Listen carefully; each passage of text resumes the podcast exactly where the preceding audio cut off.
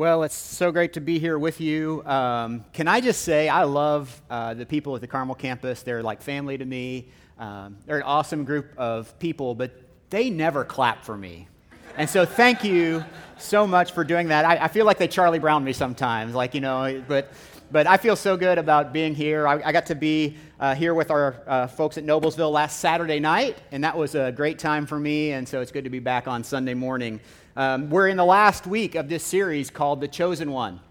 And it's taken out of Isaiah 42, uh, where several hundred years before Jesus was born, God spoke through the prophet Isaiah when he said this He said, Here is my servant whom I uphold, my chosen one in whom I delight. I will put my spirit on him, and he will bring justice to the nations.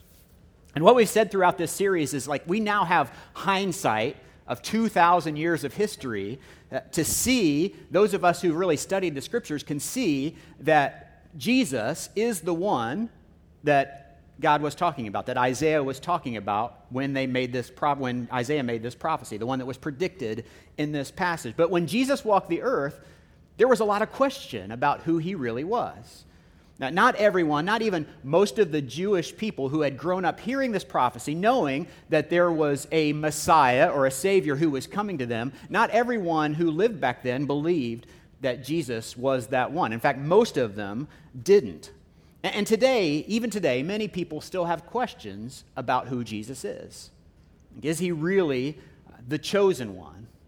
And so, what we've been doing over these five weeks is we've been looking at five statements. We thought, what better way to find out who Jesus really was than to look at who Jesus said he was? And so, we've taken five statements. Uh, there are more than five, but from the New Testament, what we call the I am statements of Jesus. So, there are five places. Uh, there are more, there are several, but we've taken five of these when Jesus says, I am, dot, dot, dot. And we're looking at these statements to define who Jesus really was. And the one that we've come to today probably presents the biggest stumbling block for most people with Christianity. It's the one that makes more people call our belief system, my belief system, into question. It, makes us look exclusive and intolerant, eh, but it's also the one that's probably the most critical to understanding what our future holds. And so, if you have your Bibles, uh, we're going to start and end actually in John 14. So, you can open them uh, there. If you've got an, uh, some device that you read your Bible on, go ahead and open that up. Um, I think it's going to be critical. You might want to take notes in this. this. This, is what's happening is this is the night of the Last Supper. So, um, it's the uh, last time that Jesus sits down and eats with his disciples. And Jesus and his disciples had finished eating. Now, Judas had already left the table to go betray Jesus. Jesus had walked with these men for about three years, and they really thought they knew and understood who he was. But this night, Jesus starts saying some things that they don't really understand. He, he keeps talking about how he's going to go away, and they couldn't go with him. And one of them, one of the twelve, Thomas, said, Lord, we don't know the way to where you are going. Show us the way. And that's when Jesus uh, says this very decisive, uh, sorry, divisive statement in John 14, 6. He says this Jesus answered, I am the way, and the truth, and the life. No one comes to the Father except through me. There it is, the stumbling block, the game changer. You know, these men have been walking with Jesus for three years, and they know that when he says the Father, he means God. Like he's talking about, I am the way to God.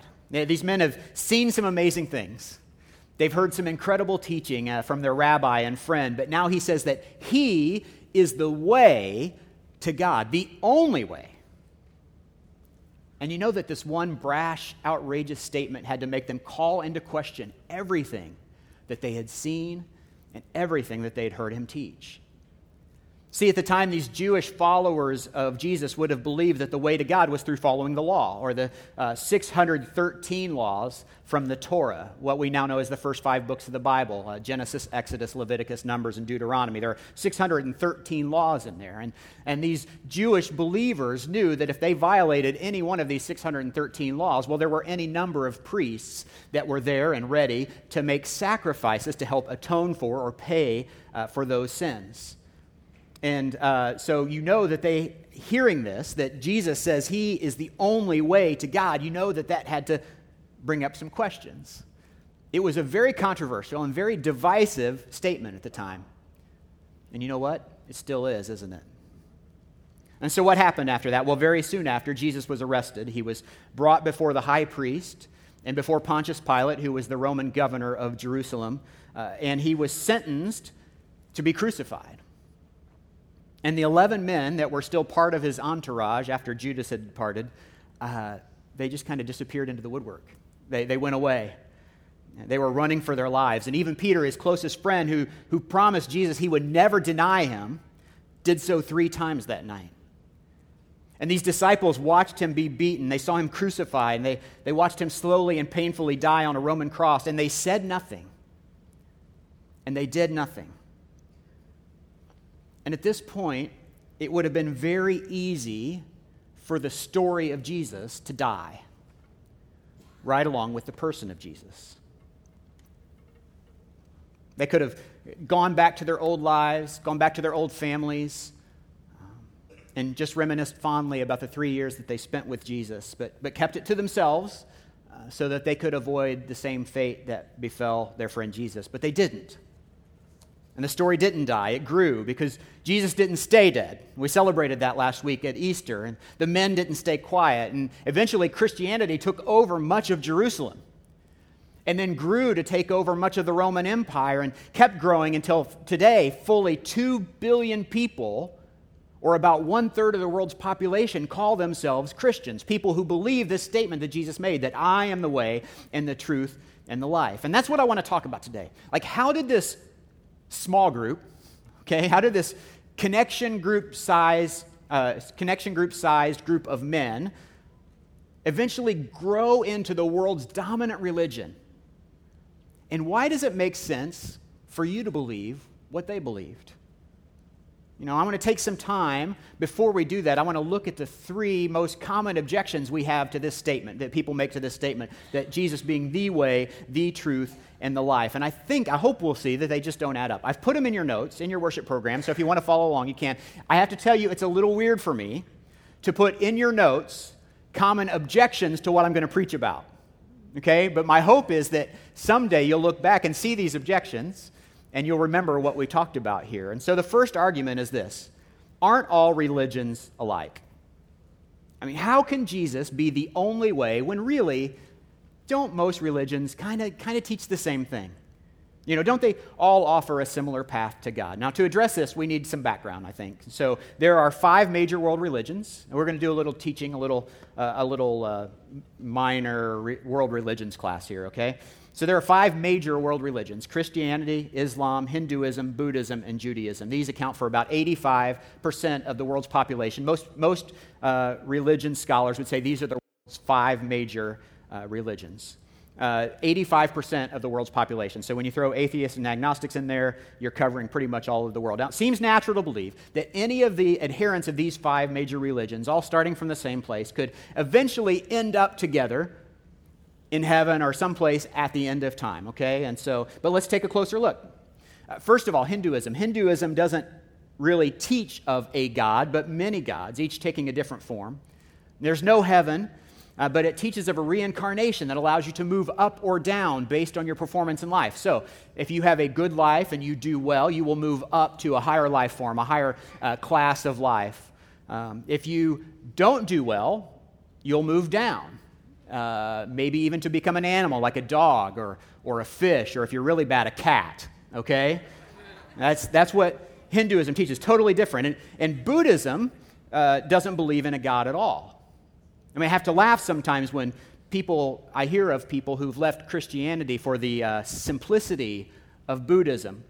Anyone who believes that Buddhism is simple hasn't read much on its three gems, or its four noble truths, or its four bodhisattvas, or its fivefold path, or its five precepts, or its ten paramitas, or its four sublime states, or its five spiritual faculties, or its five bases of mindfulness, or its six realms, its three signs of existence. And Buddhism doesn't teach of a heaven, but of a state called nirvana, where we all wear plaid and play grunge music, I guess. I don't know. No, nirvana is a freedom from suffering, which you can reach on your own if you just follow Buddhism's tenets, if you know what they are.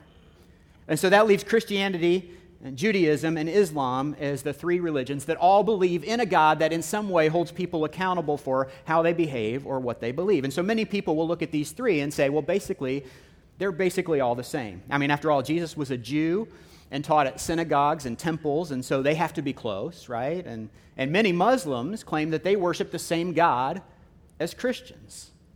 And maybe you don't know the history of that. Maybe you don't know why. So, so here's why. The book of Genesis tells the story of a man named Abraham. You've probably read the story of Abraham if you've been around the Bible uh, much at all. Abraham, who in many ways is the father of all three of these major faiths. Abraham was promised by God that he and his wife Sarah would be the parents of a great nation, that they would have as many descendants as there were stars in the sky. But his wife Sarah couldn't have children. And when they, this didn't happen in their time, they took matters into their own hands. And Sarah gave one of her servants, a woman by the name of Hagar, to Abraham uh, to be another wife of his. Uh, and they had a son named Ishmael. Now, side note, how many times do we get tired of waiting on God and decide to take matters in our own hands? What we're going to see from the story is it didn't work out very well. And so that you can read all of this story in Genesis chapter 15, but God promised Abraham he would have his nation, his family, through Sarah. And so uh, after Ishmael was born to Abraham and Hagar, then Sarah had a child, uh, a boy named Isaac. And Sarah became very jealous and expelled Ishmael out of the land that they were living in. But God said that Ishmael would have a nation of his own and that he would get this, have great hostility against all of his brothers. And what we see throughout the Old Testament is the nation of Israel, which is a group that came from the lineage of Isaac, okay, constantly at war with these other groups of people, people that collectively we know as the Ishmaelites, the descendants of Ishmael. And Muhammad, who's the founder of Islam, claims to be a descendant of Ishmael. And so if you ever think you have a cure for all the world wars, just know that God says that there will always be conflict between Muslims and Jews and between Muslims and Christians.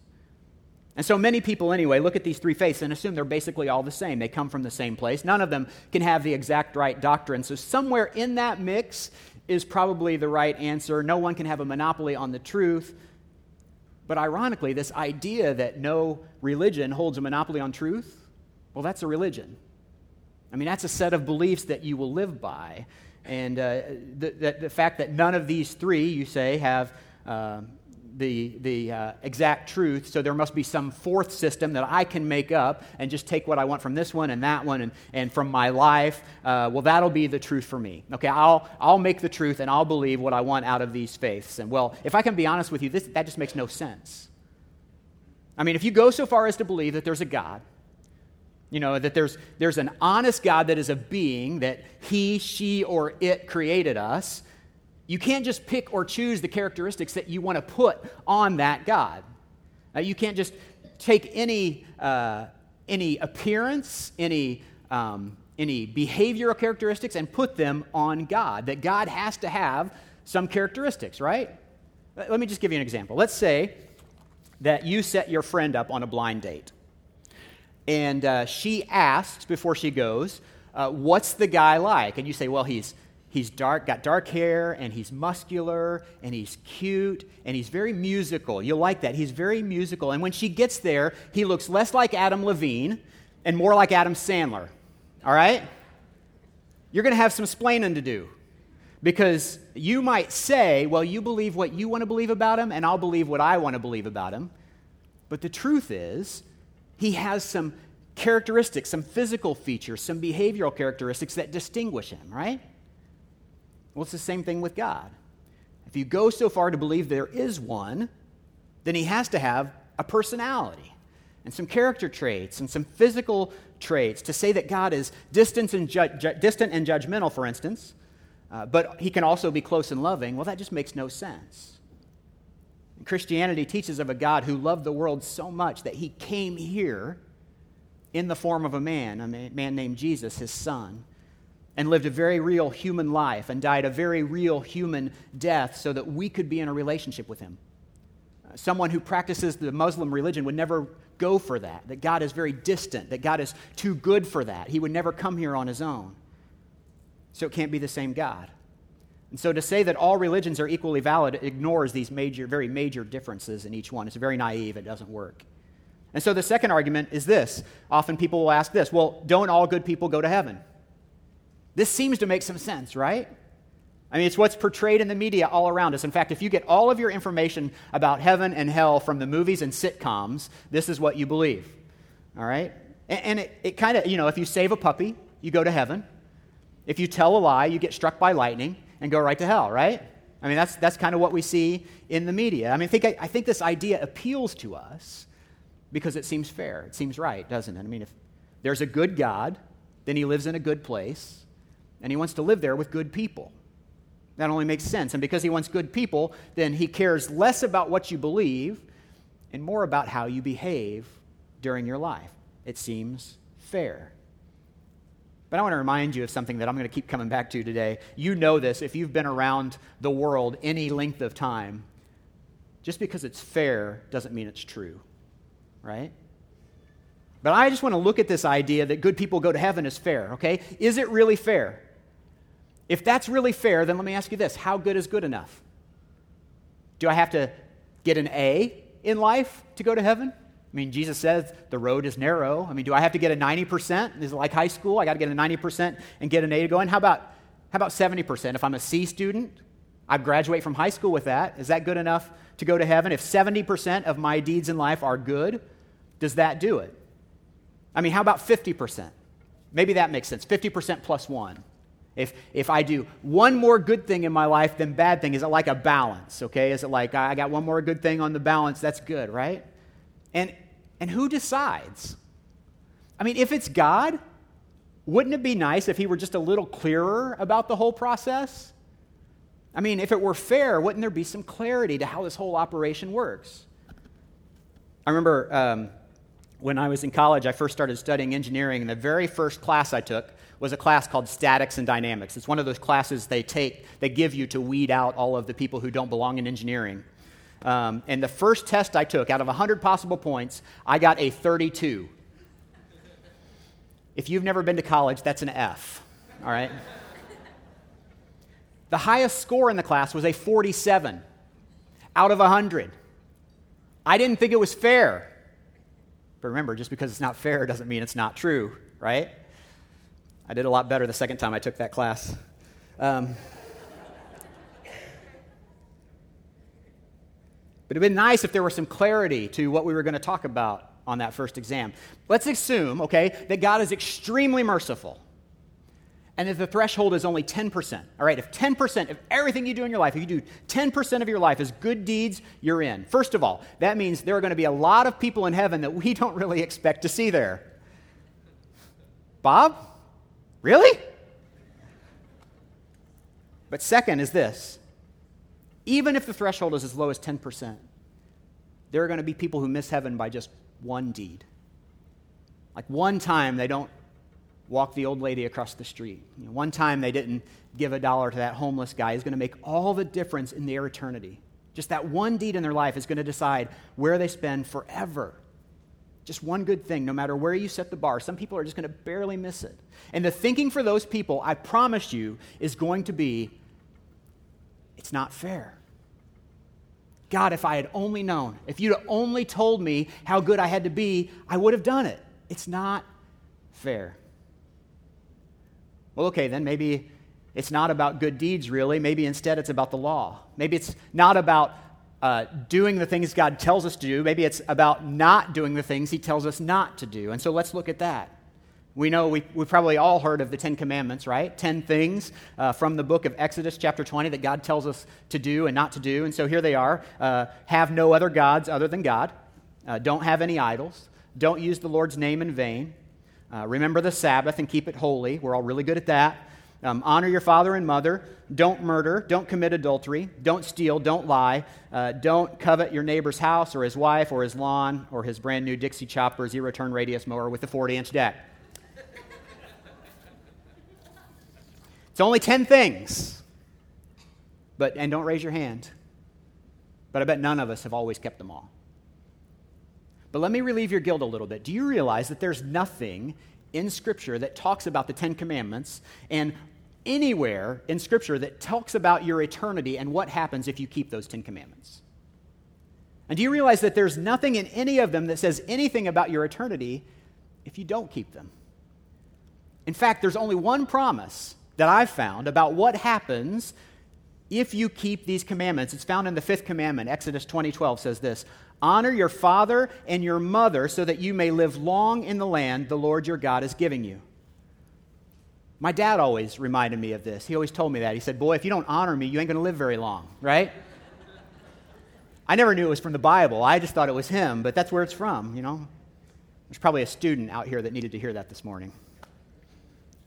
So there are no promises for us for following the commandments as far as our eternity is concerned. But this is the Jewish view, okay? When they look at the law, they look at the Torah, what we now know as the first five books of the Bible, and, and that's the holy scripture for the Jewish religion. And there are, see, 613 laws of the Torah. And most Jewish boys would have memorized them all by the age of 13. But there's no promise of an eternity for memorizing them. There's no promise of an eternity for following. And there's no talk of eternal punishment for failing to follow them.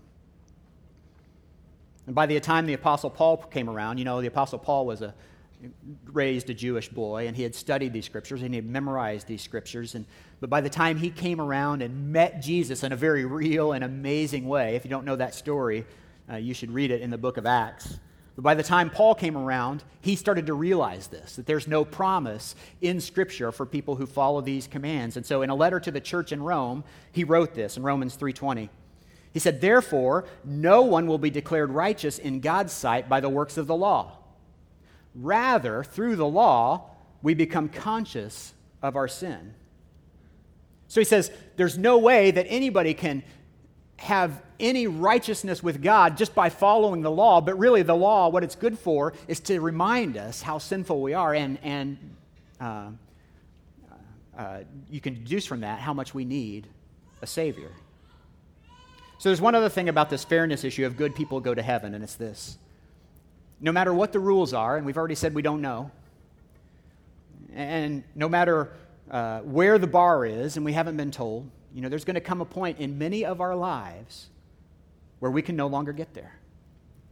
For many of us, there would be a time, if this were true, where we'd have either done so many bad things or missed so many opportunities to do good things that we could no longer do enough good to get us into heaven. And so I think that leads us to the third common argument against Jesus being the only way, and it's this Isn't that view a little narrow minded? Isn't it arrogant to think you have the only answer? Isn't it, I mean, isn't it unfair? Let's examine that. I mean, in light of everything else that Jesus taught, is it narrow minded? Yeah, I mean, I think you can make that case. Is it arrogant? Well, it could be, unless it's true. You see, Jesus' teachings put us in a really difficult position. You can't really just pick up some of it and leave the rest of it. Uh, the things he said, the things he taught, some of them are brilliant. You turn the other cheek. We love that, right? He said, you've, you've heard it said that you should love your neighbor and hate your enemy. Well, I say, love your enemies. That's brilliant. I mean, I love that. That'll, that'll catch them off guard, won't it? I mean, you love our enemies. That's great stuff, great advice. A little unconventional, but great stuff. You know, the people that walked with Jesus and that heard him teach in person often said that he taught as one who had authority. They got to see these miracles that he performed, and they'd never seen anything like it. But then they heard this I am the way and the truth and the life, and no one comes to the Father except through me. And they're forced to decide like, who is this guy really? Is he intolerant? Is he arrogant? Or is he the Son of God, like he says he is? But beyond Jesus' words sounding intolerant, there's something else that bothers us about this idea that Jesus is the way and the truth and the life. And it's this What, what about people who weren't fortunate enough to be born in a Christian country? I mean, what about people who were born to Hindus in India or Buddhists in China or atheists? I mean, how could a loving God not allow that many people to find him just because they don't believe in Jesus? Doesn't God care about those people? I mean, would a loving God really reject someone who's kind and decent just because of what they believe in? Can I just say that I don't know the answer to that? I don't know exactly why God lets things work out the way He does, but I will admit that there's no way we can understand how great God's grace is. And that there's no way that I care more about those people than He does. There's no way I care more about the eternal destiny of a Hindu than the God that created them. There, there's no way I care more about an atheist than God does. And you know what? You don't either. But here's what I know. First of all, just because it's fair, not fair doesn't mean it's not true, right? But let's take a look at this fairness issue again. John 14, 6 again says this. Jesus answered, I am the way and the truth and the life. No one comes to the Father except through me. And I say that's really the fairest way of all. I mean, think about it. First, everyone is welcome. You know, John 3:16 tells us that God so loved the world that he sent his one and only son that whoever believes in him will not die but will have eternal life. Pastor that I, I love to read, Erwin McManus, says it this way. He says, People often ask me, Can Buddhists get to heaven? Can atheists get to heaven? He goes, Absolutely. All those people can get to heaven. They just have to get to know Jesus first. So, one, everyone is welcome. Two, everybody gets in the same way. There's no secret line, there's no end around play, there's no footnote in that scripture. God so loved the world that whoever believes in him, everybody gets in the same way. And number three, everyone can meet the requirements. You know, last week we celebrated Easter, and as part of that, you may have read uh, the story of the crucifixion and the events leading up to the resurrection. And in there, uh, there's the story told of two men that hang on a cross next to Jesus. There, and when Jesus is crucified, there are three crosses, and the man to his right and the man to his left are criminals of some sort, probably revolutionaries. And the story is told in Scripture that one of those men is cursing Jesus and mocking him and saying, You say you're the Son of God. Get yourself down from there and, and get us down too. And then the, the criminal on the other side is saying, Now, wait a minute. We're getting what we deserve, but he's not. And then he says this He says, Lord, remember me. He says it to Jesus Lord, remember me today when you enter your kingdom. And Jesus says, I tell you the truth. Today, you will be with me in paradise. See, here's this man that has not done anything right in his life. He's being killed for his actions. He clearly doesn't have time to come down and set things right with the God of the universe. He's not going to be able to do enough good things. He doesn't have the background. He, doesn't, he, he didn't go to Bible college. He, he doesn't have the scriptural knowledge to be able to earn his way into heaven. But Jesus says, Because you've called me Lord, because I am the way and the truth and the life, today you will be in heaven with me.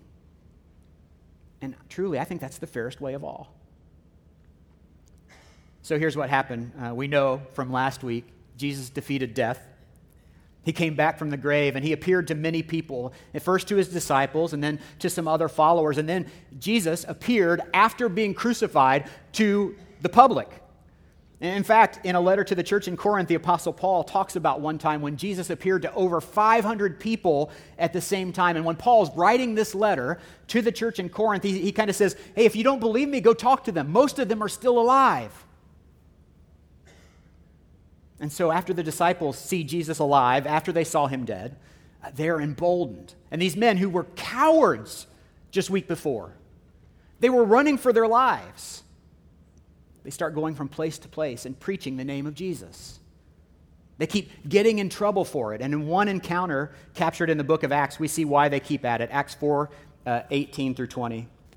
Then they, the, these are the uh, religious leaders who have brought uh, some of the disciples in uh, to, to testify about why they're preaching about Jesus. Then they called them in again and commanded them not to speak or teach at all in the name of Jesus. But Peter and John replied, Which is right in God's eyes? To listen to you or to listen to him?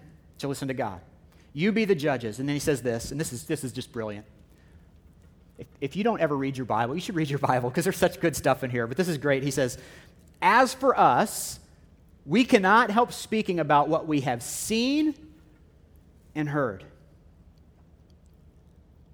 See, for these guys, for the, for the disciples, the men who walked with Jesus, the men who heard him teach, the men who saw him perform miracles, the men who saw him rise from the dead, it's not because of what they believed.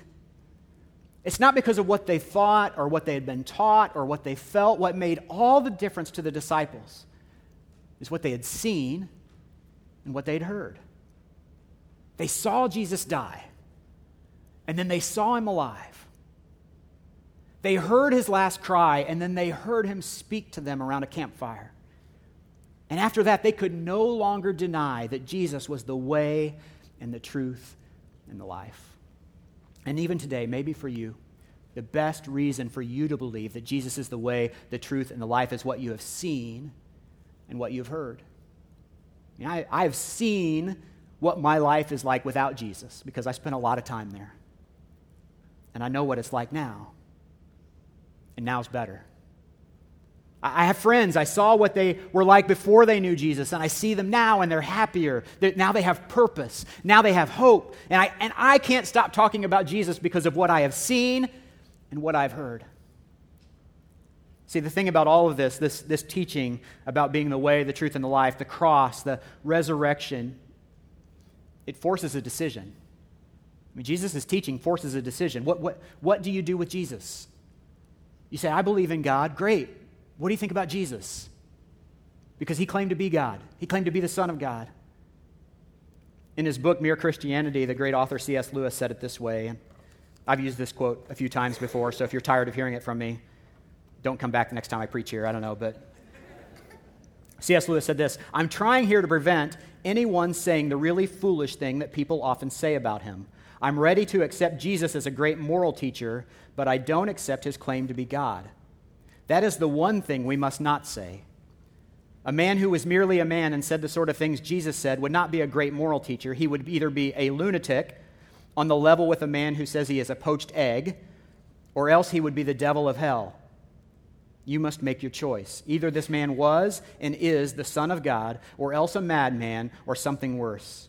You can shut him up for a fool, you can spit at him and kill him as a demon, or you can fall at his feet and call him Lord and God. But let us not come with any patronizing nonsense about his being a great human teacher. He has not left that open to us. He did not intend to. So, what about you? What do you believe about Jesus? Is he a lunatic? Is he a liar? Or is he, as he claimed, the Son of God, the one way and the truth and the life. You have to choose. I mean, you get to decide. But what you decide will make all the difference in your life and in what comes after. He paid the price for you. He paved the way for you to have a relationship with God. Maybe you just need to remember that today. Maybe you just need to be reminded that Jesus is the way, the truth, and the life. Or maybe you're here and you need to accept that gift for the first time. Would you pray with me? Father God, I thank you for hard teachings. I thank you for the times that you call us to a decision. We know that life is all about making these decisions and then traveling those paths. And Lord, I just sense that for a lot of people in this room, this is one of those times that, that we've been wandering our own path and we've got to decide is Jesus who he says he is? Is he the chosen one? Uh, the one that was called to bring your spirit to earth? Or is he just another man that said some, some nice things and some funny things and some foolish things? God, I thank you that you give us the option to choose, that, that you give us free will to decide whether we want to follow him and believe him and trust in him or not. But God, I just pray for the people in this room. I know personally, God, I'm so thankful for the work of Jesus in my life. And, I, and my friends that are all around me, and I can look out at this crowd and see their faces, and I, I know what their life was like before Jesus, and I know what it's like now. And I'm so thankful that you've come into their lives. God, I know that there are people in this room who haven't made that decision yet. They, they just don't know where they stand. And I pray that even this week, even maybe this morning, God, that you would let them know that you're pursuing them, that you want to be part of their life, that you want to be the way and the truth and the life for them. I am so thankful that you've done that for me and for so many of my friends, God. I just pray as we come to you in a time of worship through music that you would touch our hearts, God, and that this would be a celebration, that we would lift these words up to you and that we would mean them, God. And I just thank you that we get the chance to sing to you, to worship you, and to pray to you. We have great confidence that you hear us, God. We pray these things in the name of Jesus. Amen.